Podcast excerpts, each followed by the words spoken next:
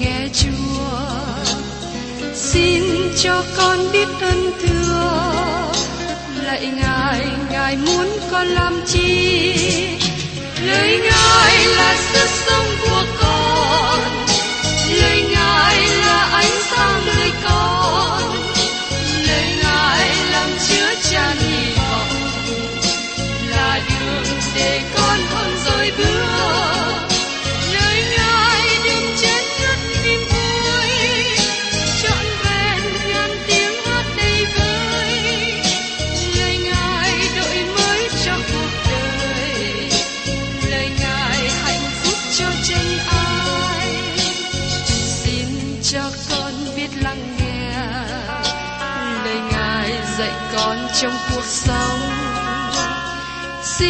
cho con biết lắng nghe.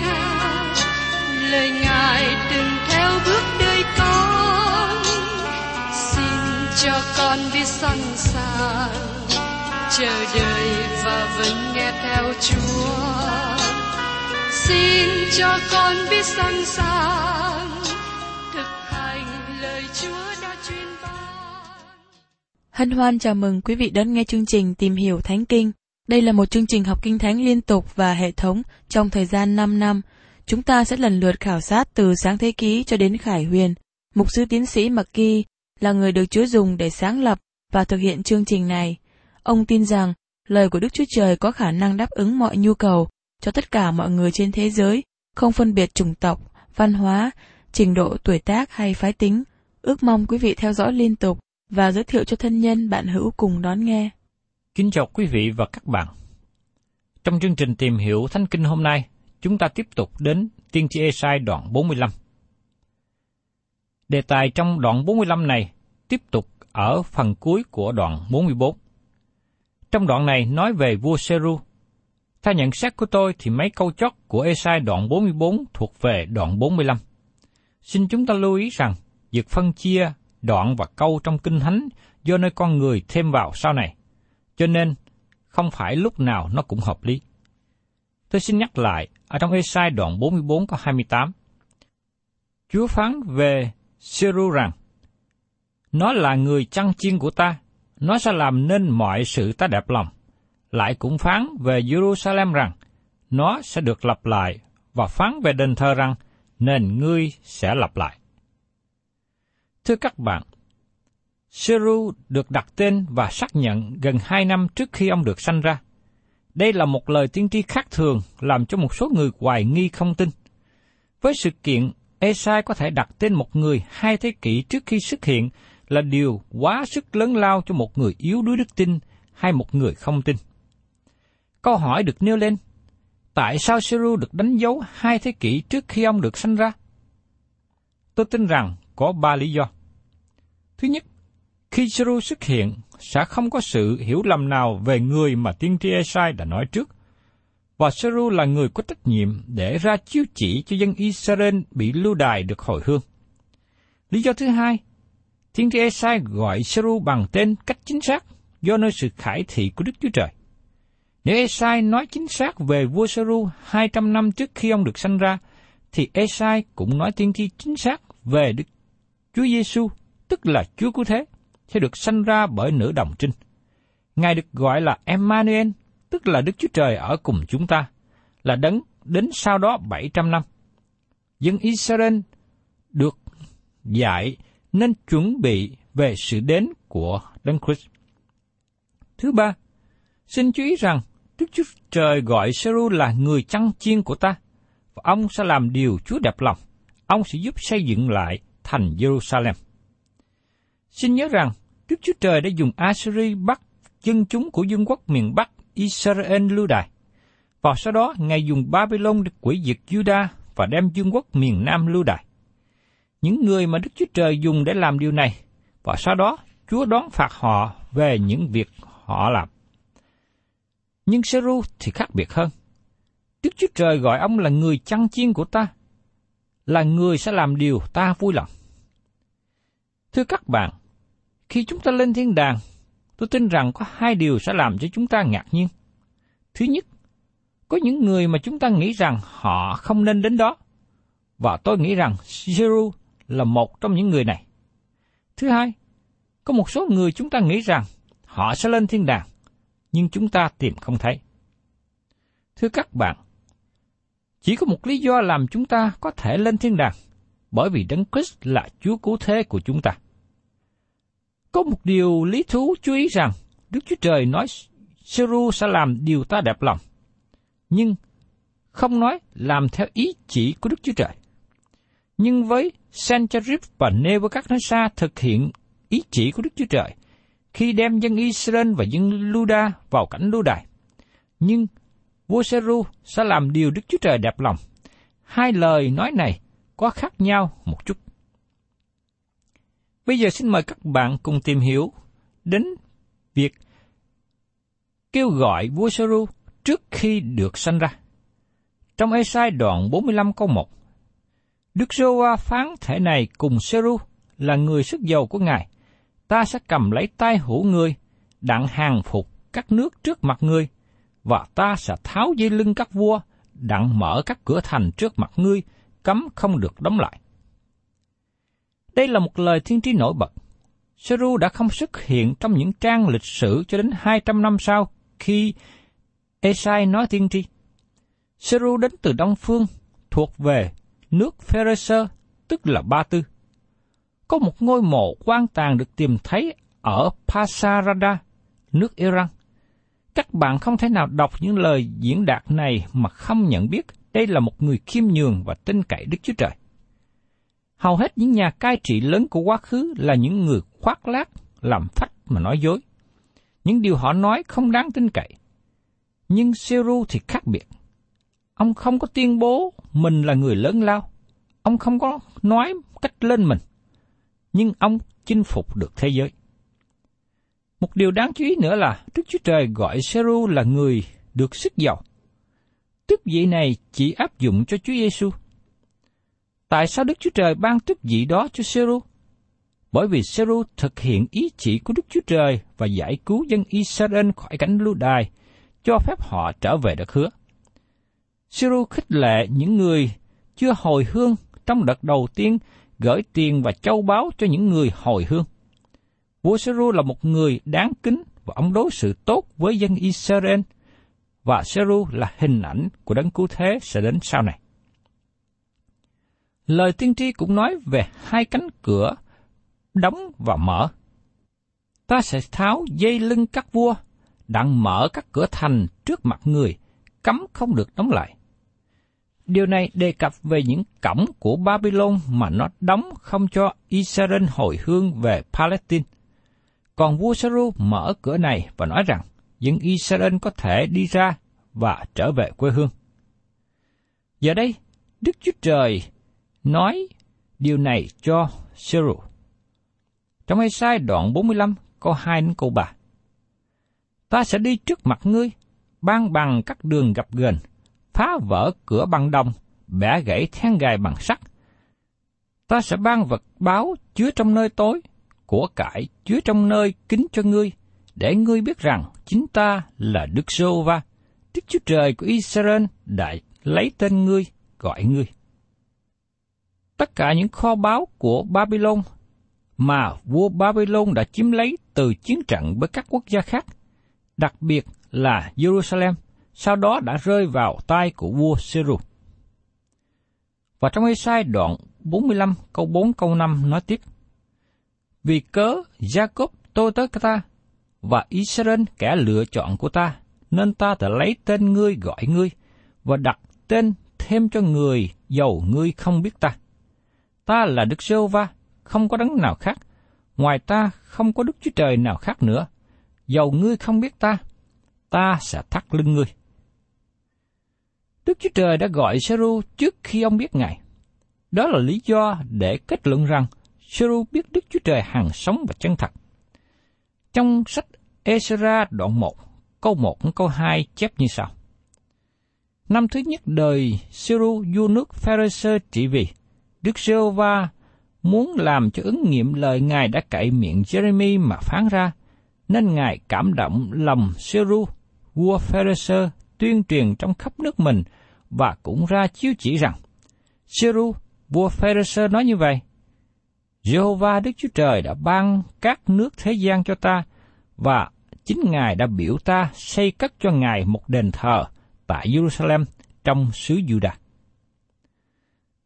Quý vị và các bạn thấy rằng đây là một lời tiên tri hết sức là đặc biệt.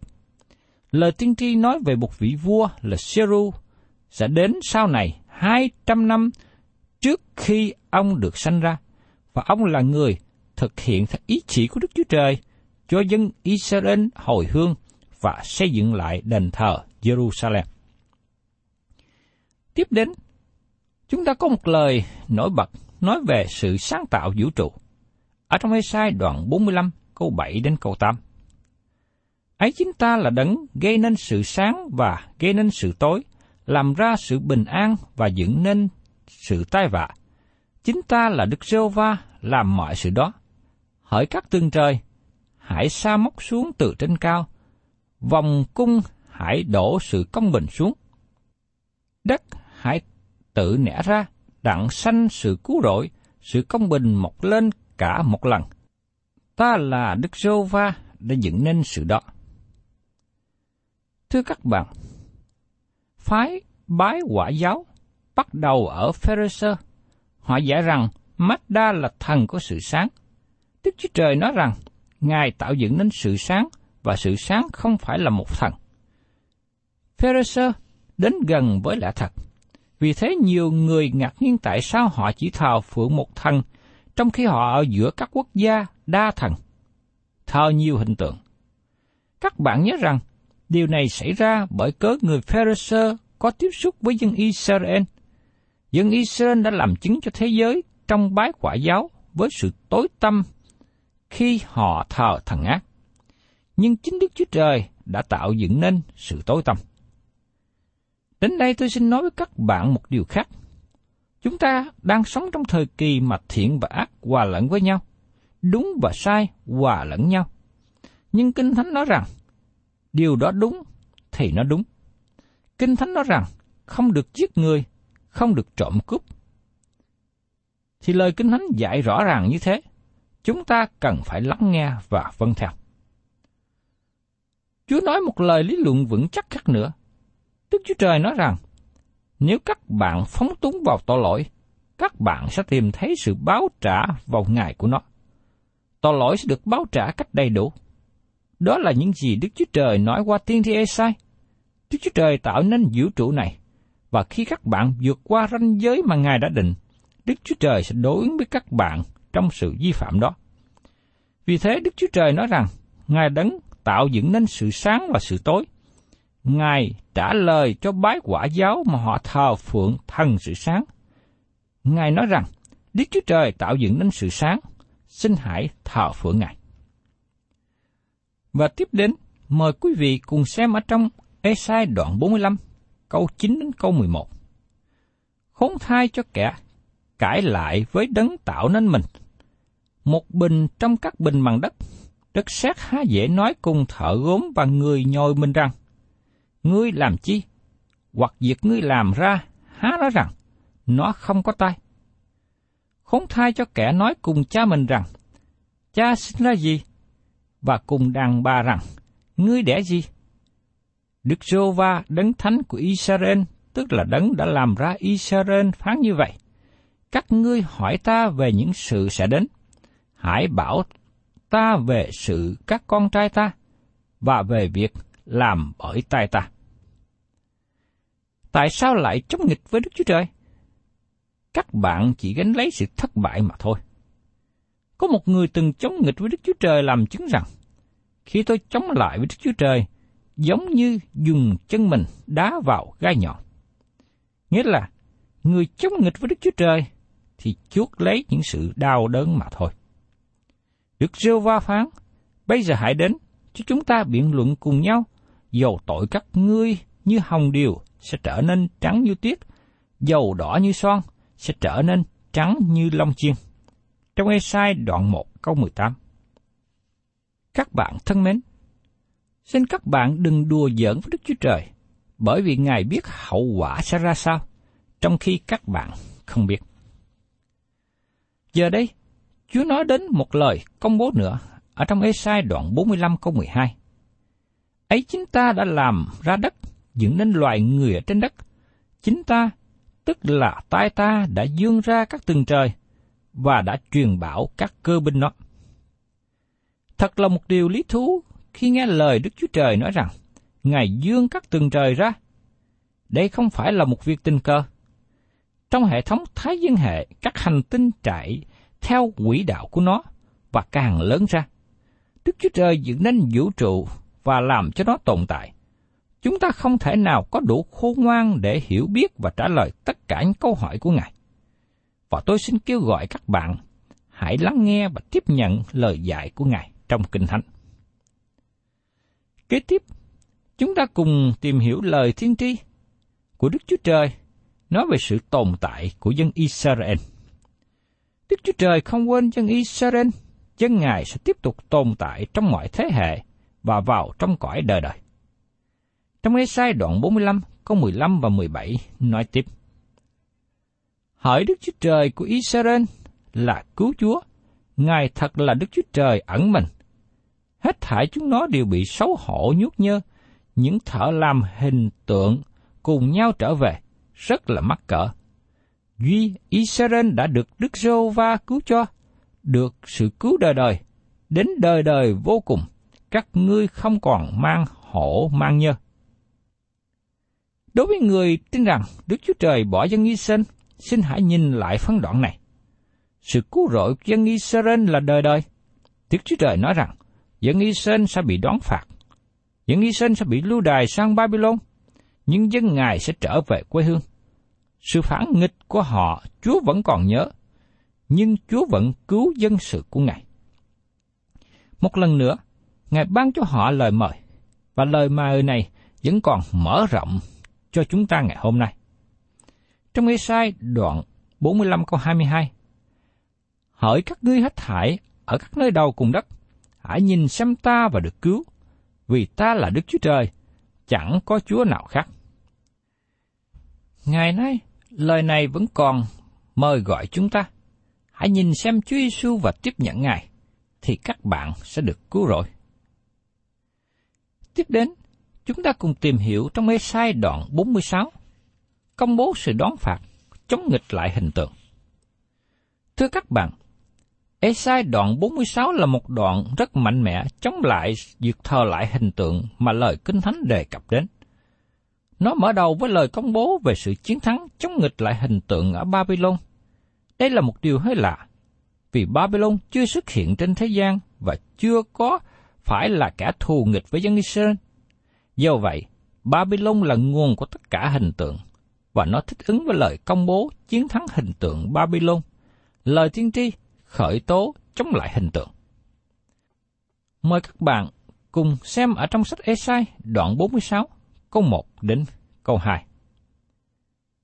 Bên cúi xuống, Nebo không mình, tưởng nó trở nên loài thú trên chút vật những vật mà các ngươi vốn thường khiêng, đè nặng quá, làm cho súc vật mệt nhọc. Chúng nó cúi xuống, cùng nhau khom mình, đã chẳng cứu được gánh nặng của mình, và chính mình lại bị bắt làm phu tù. Thưa các bạn, Ben và Nebo là tên của các thần của Babylon. Ben là tên tắt của ba anh và được tìm thấy trong phần thứ nhất của Ben Sebum, mà nó là tên của Satan. Tên Nebo có nghĩa là người giảng hay tiên tri. Như trong sách công vụ các sứ đồ đoạn 14 nói, khi Phaolô và banaba đến Lystra, dân chúng tại đó nghĩ rằng banaba là Ben hay là Jebute, và họ nghĩ Phaolô là Nebo bởi vì ông là người giảng. Đức Chúa Trời khác biệt với hình tượng, bởi vì hình tượng không có quyền năng để cứu giúp. Trong khi đó, Đức Chúa Trời là đấng mang gánh nặng của dân Ngài. Ngài yêu thương họ và ban cho họ năng lực. Và trong Ê-sai đoạn 46 câu 3 nói tiếp, Hỡi nhà Gia Cốp và hết thảy các ngươi là dân sót của nhà Israel, hãy nghe ta. Ta đã gánh vác các ngươi từ lúc mới sanh, bồng ẩm các ngươi từ trong lòng mẹ. Thưa các bạn, qua hình ảnh này cho chúng ta thấy rằng Đức Chúa Trời bồng ẩm với Ngài như người mẹ bồng ẩm con mình trong lòng.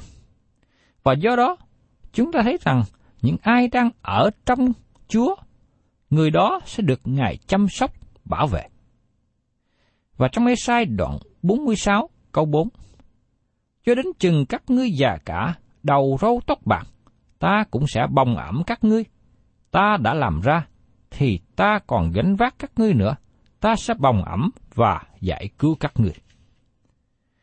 Đây là một sự phân biệt rõ ràng giữa điều thật và điều giả. Đức Chúa Trời không những bồng ẩm quốc gia Israel, nhưng Ngài cũng bồng ẩm từng cá nhân. Giờ đây tôi xin hỏi các bạn một câu hỏi. Tôn giáo các bạn có bồng ẩm các bạn, hay là các bạn gánh vác hay là gánh lấy tôn giáo của mình? Đức Chúa Trời đang mang gánh lấy tội lỗi của chúng ta. Trong Ê-sai đoạn 53 câu 4 nói tiếp, Thật người đã mang sự đau ốm của chúng ta, đã gánh sự buồn bực của chúng ta, mà chúng ta lại tưởng rằng người đã bị Đức Chúa Trời đánh đập và làm cho khốn khổ.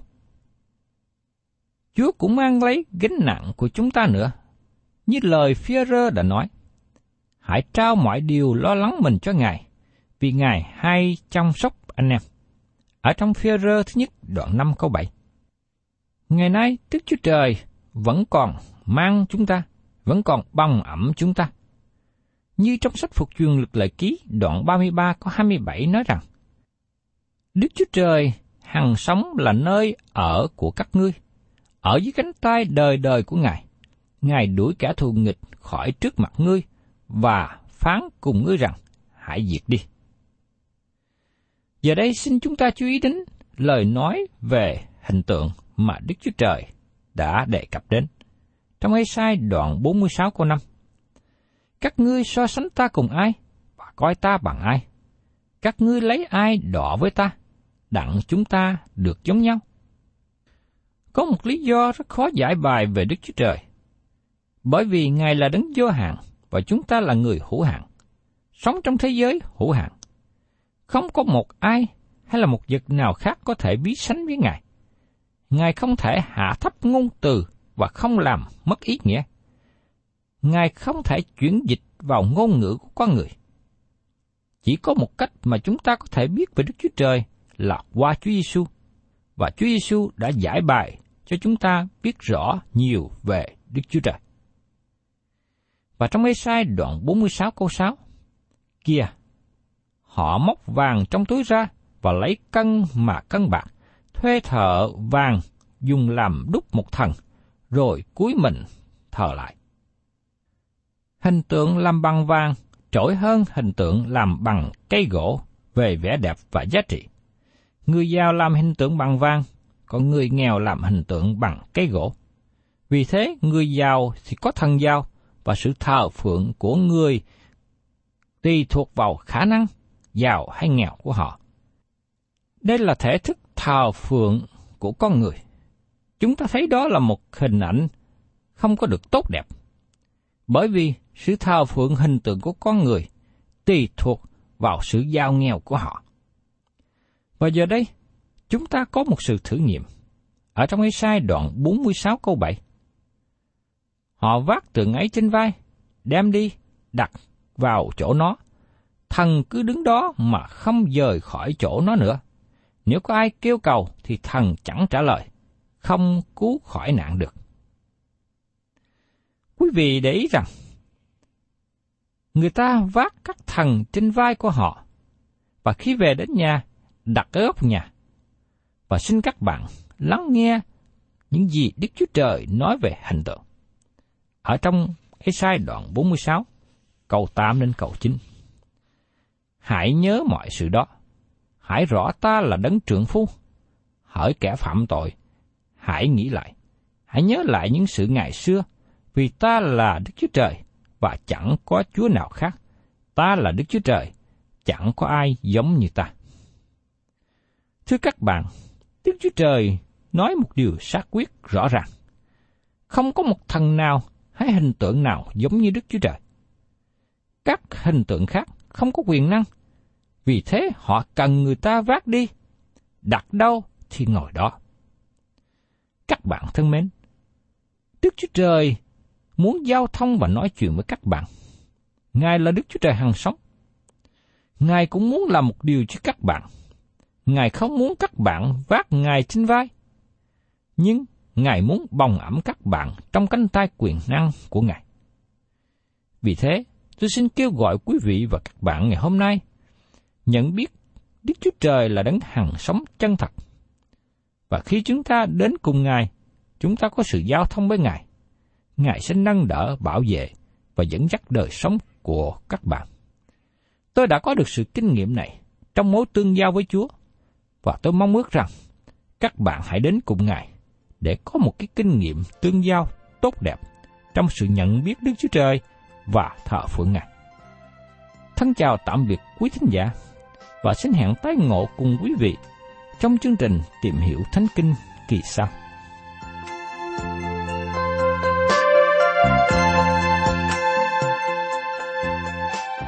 Cảm ơn quý vị đã đón nghe chương trình Tìm hiểu Thánh Kinh. Nếu quý vị muốn có loạt bài này, xin liên lạc với chúng tôi theo địa chỉ sẽ được đọc vào cuối chương trình. Kính chào quý thính giả.